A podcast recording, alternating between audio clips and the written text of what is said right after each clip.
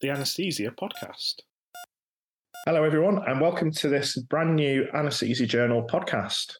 Uh, my name is Mike Charlesworth. I'm one of the editors of the journal. And this month, we're going to be talking about the November issue. So it's currently October, but our issues we publish always a, a month in advance. So at the beginning of October, we'll publish the November issue, and that is online today and ready to read.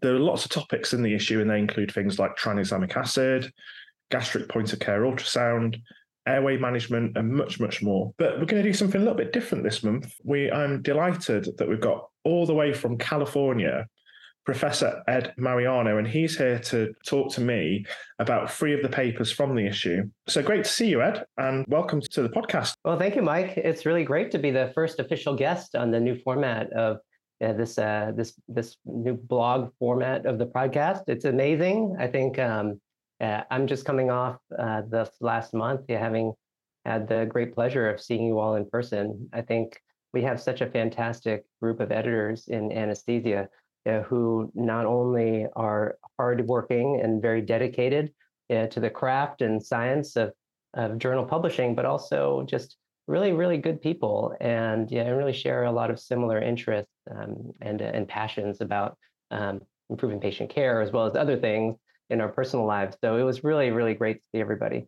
Yeah, it was great to see you as well. Ed. Um, last month we had um, a really brilliant time all together. It's um, it's always a bit strange when you when you see people like that in real life as well. I think you walked past me in the in the hotel lobby at one point when uh, I was like, oh, wow, it's Ed. Because uh, we've been so used over the last few years to being very virtual. So, where are you at the moment? What have you been doing since Edinburgh and what are your plans for the next few weeks? It's so true. We, um, I remember because I joined, I joined the, the board of anesthesia just before COVID. So, I had not actually had a chance to meet everyone in person until annual Congress last year. So I remember my first thoughts with you in particular is that you are much taller than you look on Zoom. So, um, but last uh, this last month was was fantastic.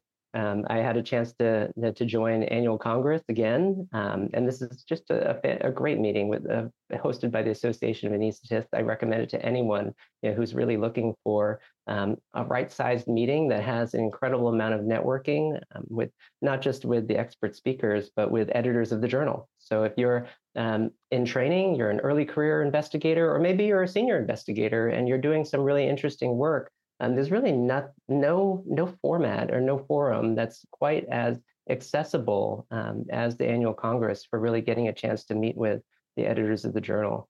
Uh, right before that, I was in Paris because ESRA hosted the World Congress of Regional Anesthesia and Pain Medicine. And I had a chance to see all of my friends around the world um, who have similar passions for regional anesthesia and pain management. And then I went home after annual Congress from Edinburgh for a few days, and then I had I actually had another uh, small meeting in New Orleans. Uh, I represent our American Society of Anesthesiologists in um, procedural terminology, and some uh, we may be familiar with CPT coding. Um, every specialty society has one representative that goes to the American Medical Association's CPT panel, and so I'm I'm the representative for our um, great society of ASA with 56,000 members. And then I, after that, I actually left for Spain. So I, I completed last week in Spain. Um, I was uh, incredibly honored to receive uh, the Distinguished Service Award from uh, ESRA España. So That's amazing. Um, it was incredible. Um, it was one of those really um, very surreal moments when you know, sometimes we we have our head down and we're doing all this work to try to make patient care better, and it's hard to know whether or not uh, what you do makes a difference. So this is one of those um, incredible moments when um, on stage receiving a, an award from the Specialty Society in Spain uh, for the work I was doing. And, and my oldest son was with me, so he got a chance to sit in the audience um, and share it with me. wow. That's that's absolutely incredible. Um, congratulations for that. And um, it is really great to have you um, as part of our team on the journal as well.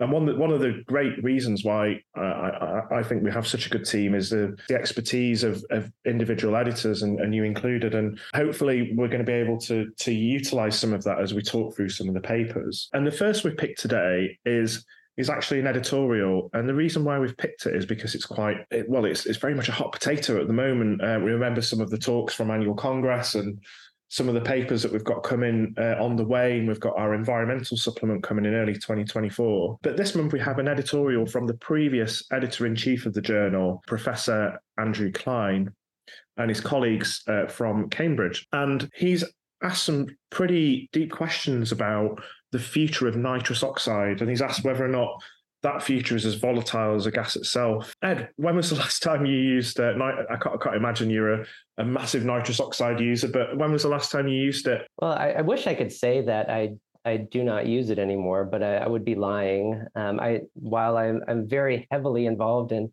regional anesthesia, and and when when possible, I try to avoid general anesthesia entirely.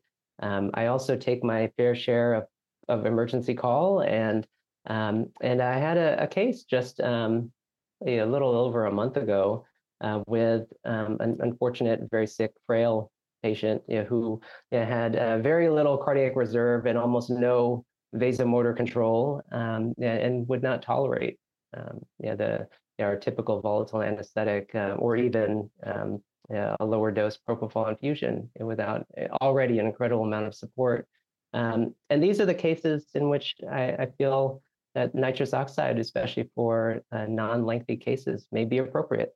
Um, but I do think that um, the editorial just raises some really important questions, and it and it's not a it's not it's not a thou shall not in terms of message, which I think, which I, think I appreciate. Um, and medicine itself is so nuanced, um, but I think that the the overall message that I got from uh, from this editorial, which is brilliantly written, um, was that you really should think twice and think very carefully about whether you what are the indications for use as opposed to defaulting to using it.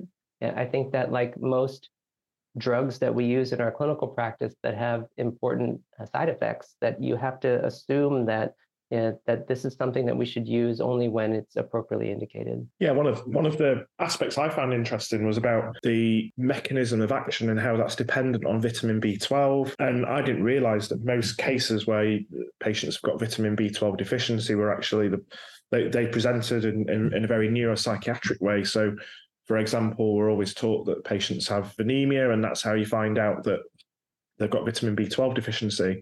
So that was quite interesting.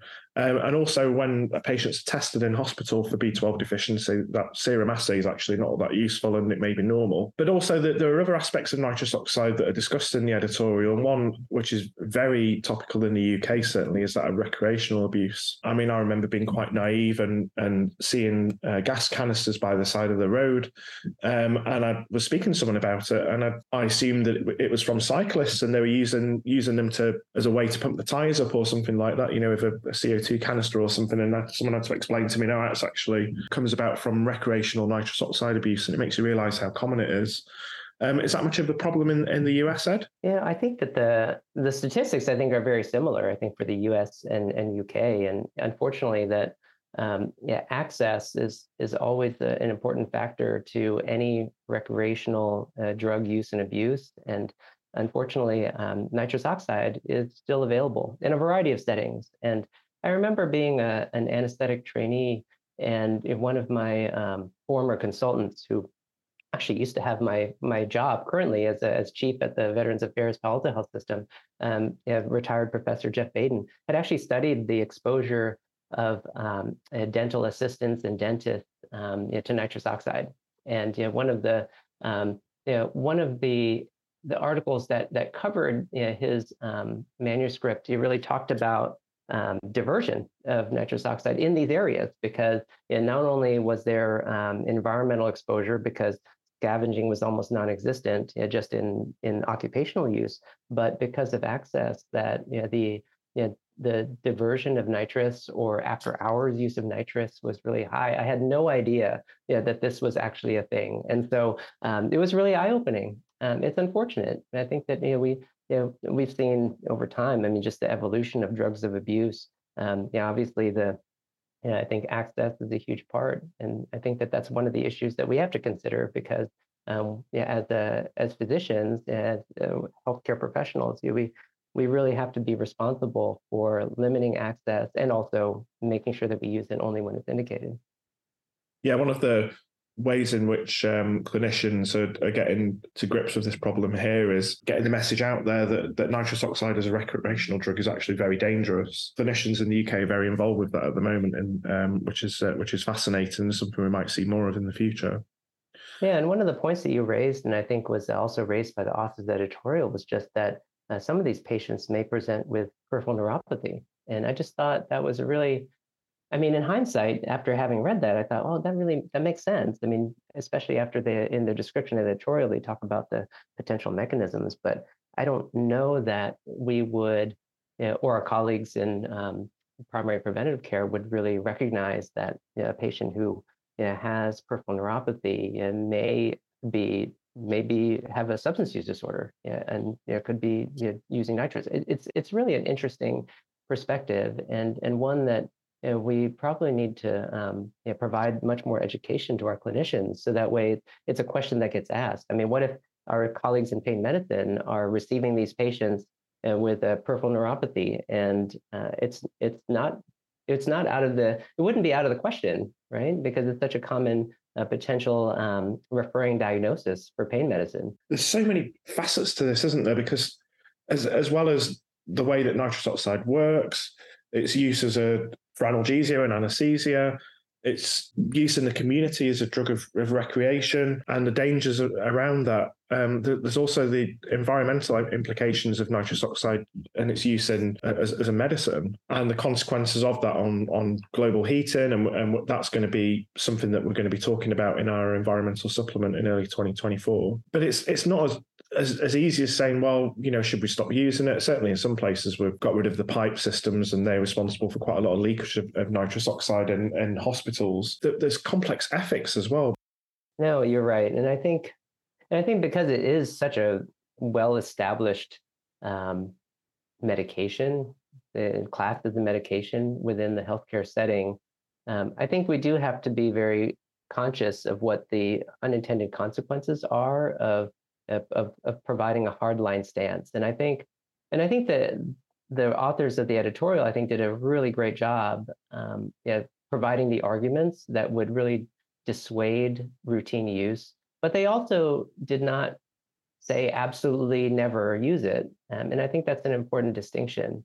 I think your point about the pipelines, I think, is one that all health systems really should employ. And we've just started you know, to um, put this in place at our main university center at Stanford, um, because you're right. Yeah, the it's not even if you're not routinely using on a daily basis. You know, having a pipeline supply, central supply, um, is responsible for you know, for low level leakage that is you know, contributing to this um, this uh, climate catastrophe that we currently have ongoing. Um, that by itself, just switching to cylinders already um, changes the, your mentality as an anesthetist, where you really have to think about um, whether or not it's appropriate to use for your patient, and you have to, you know, and you have to, you have to make that conscious decision to use it um, because you're you're going to be using it off of a off of a tank. And I think I think that that's an important step. I mean, I think if um, if our health systems within the U.S would um, go to tank nitrous. I think that that, that as a, a, uniform step, I think would make a huge difference in terms of the contribution of nitrous to the environment. Yeah, and the, the conclusions that they uh, provide at the end actually aren't all that controversial. They they basically say um, it shouldn't be used routinely and it should be used on a case by case basis, and I think that's pretty fair. And I think we can do better. You know, we we need to educate our patients about the options for analgesia, and and I do think that that's something that we as an anesthesia community have not always been forward facing with the public as to all of the great advances that we offer.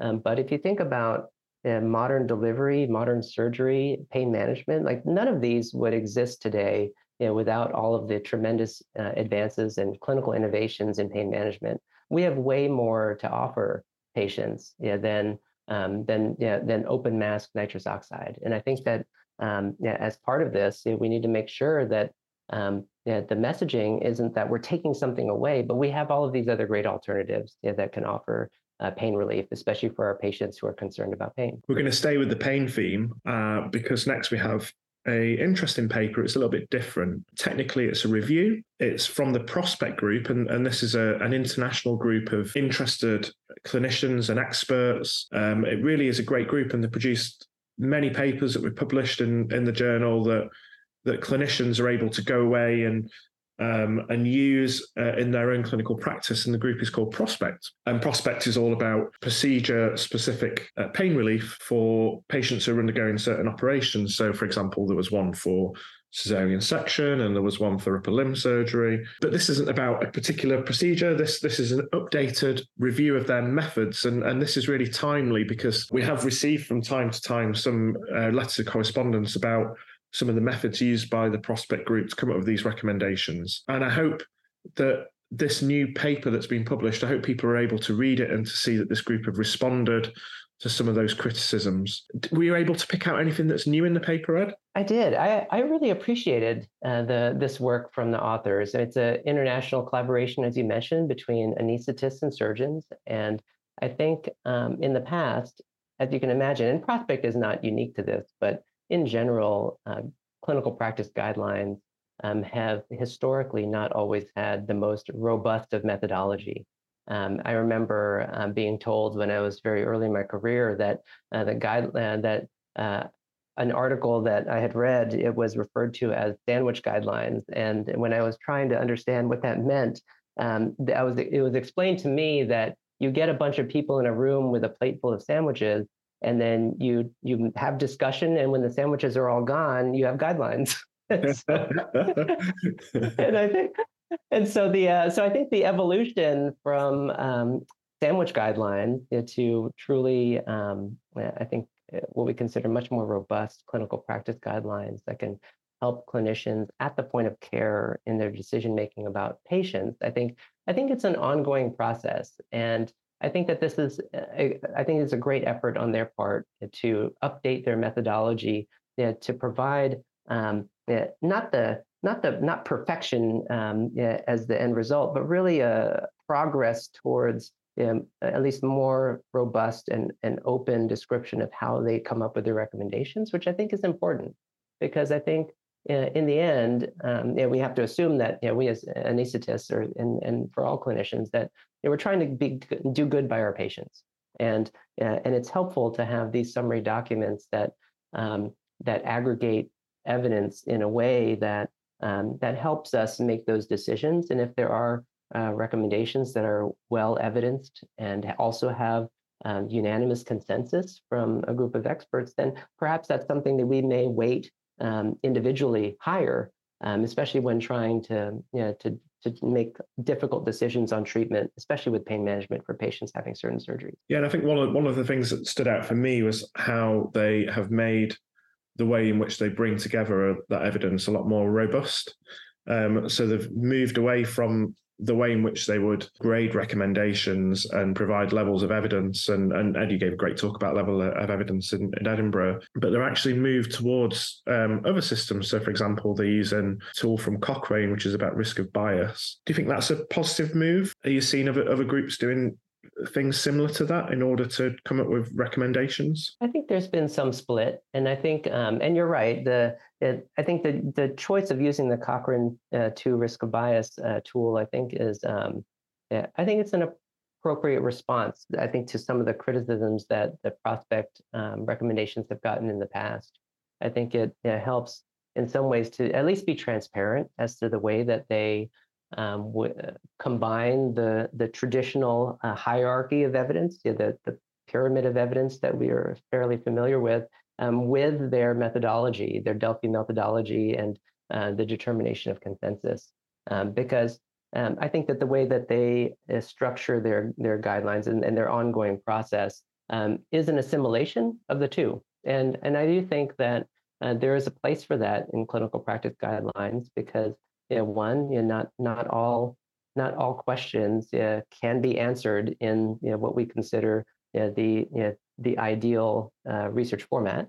Um, and and because of that, I think that we all know in clinical practice there are always gray areas, and and having um, the a group of experts, especially if it's international and multidisciplinary, um, yeah, having that that real time discussion and coming to consensus is powerful. And I think that does add to, you to our um, weighting you of a particular recommendation. So I, I think that that's, um, yeah, like I said, it's not perfection, but I think it's a move towards more robust methodology, and I and I really applaud them for that. And no more looking for randomized controlled trials of, for example, paracetamol, non-steroidals, COX-2 inhibitors, etc., for specific operations. I think what they've said is that those things are, are, quite generic, and and all patients should be having those for all procedures anyway. So I think they'll be looking more towards what type of blocks to use and um, and what other strategies to use for for patients rather than these very simple, you know, multimodal things which have become part of um, of everyday practice in any case.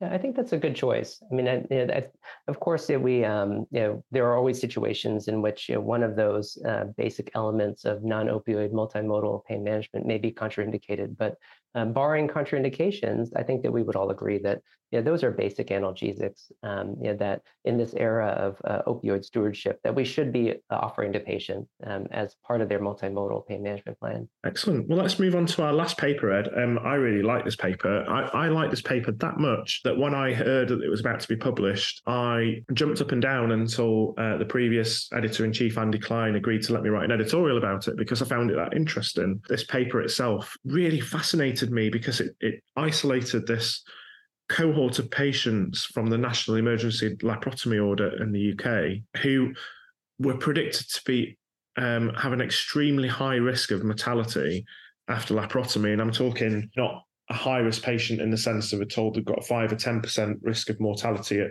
at however many days. These patients have been told that their risk of dying after surgery would be greater than 50%, for example. Some of them even had risk of 70, 80, 90% of dying.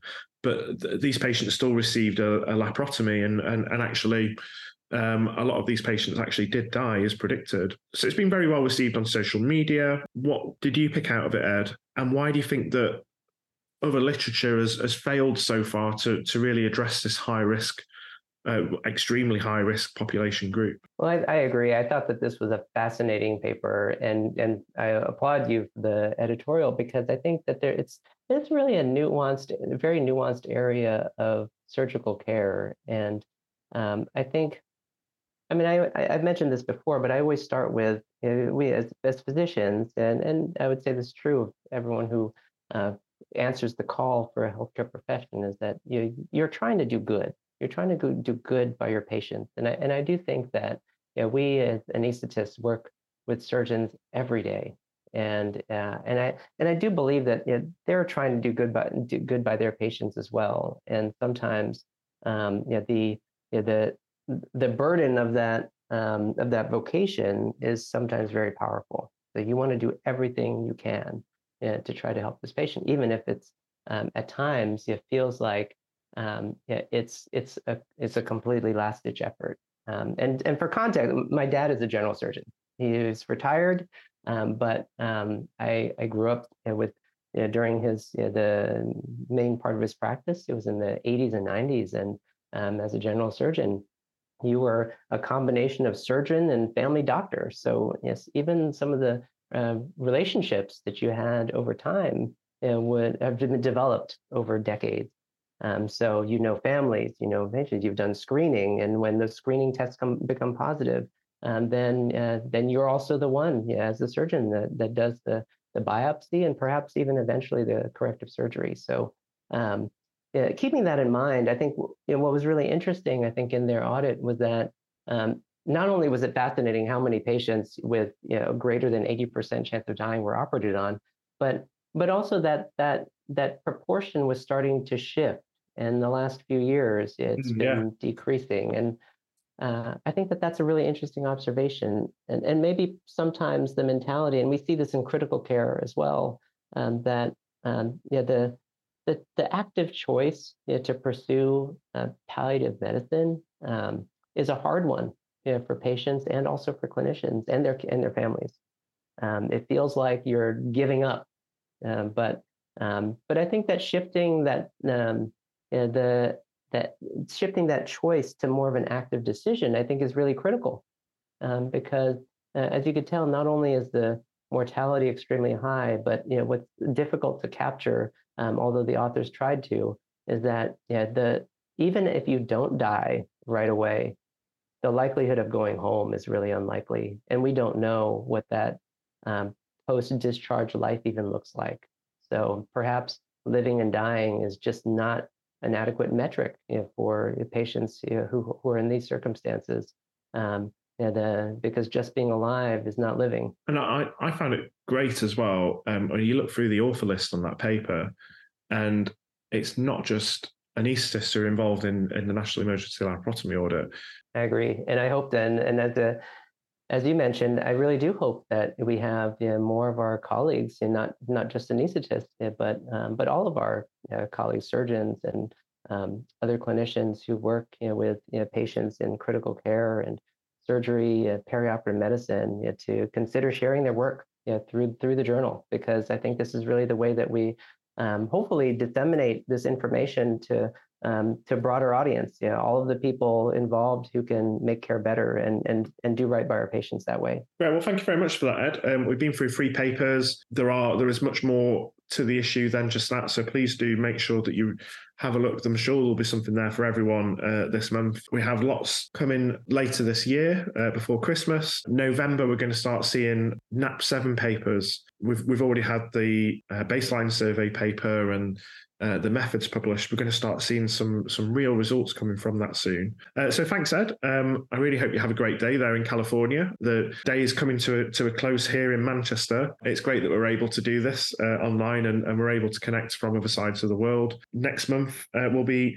going through the December issue uh, with another editor. So thank you very much, Ed. Thank you so much, Mike. It was an absolute pleasure. Goodbye. The Anesthesia Podcast.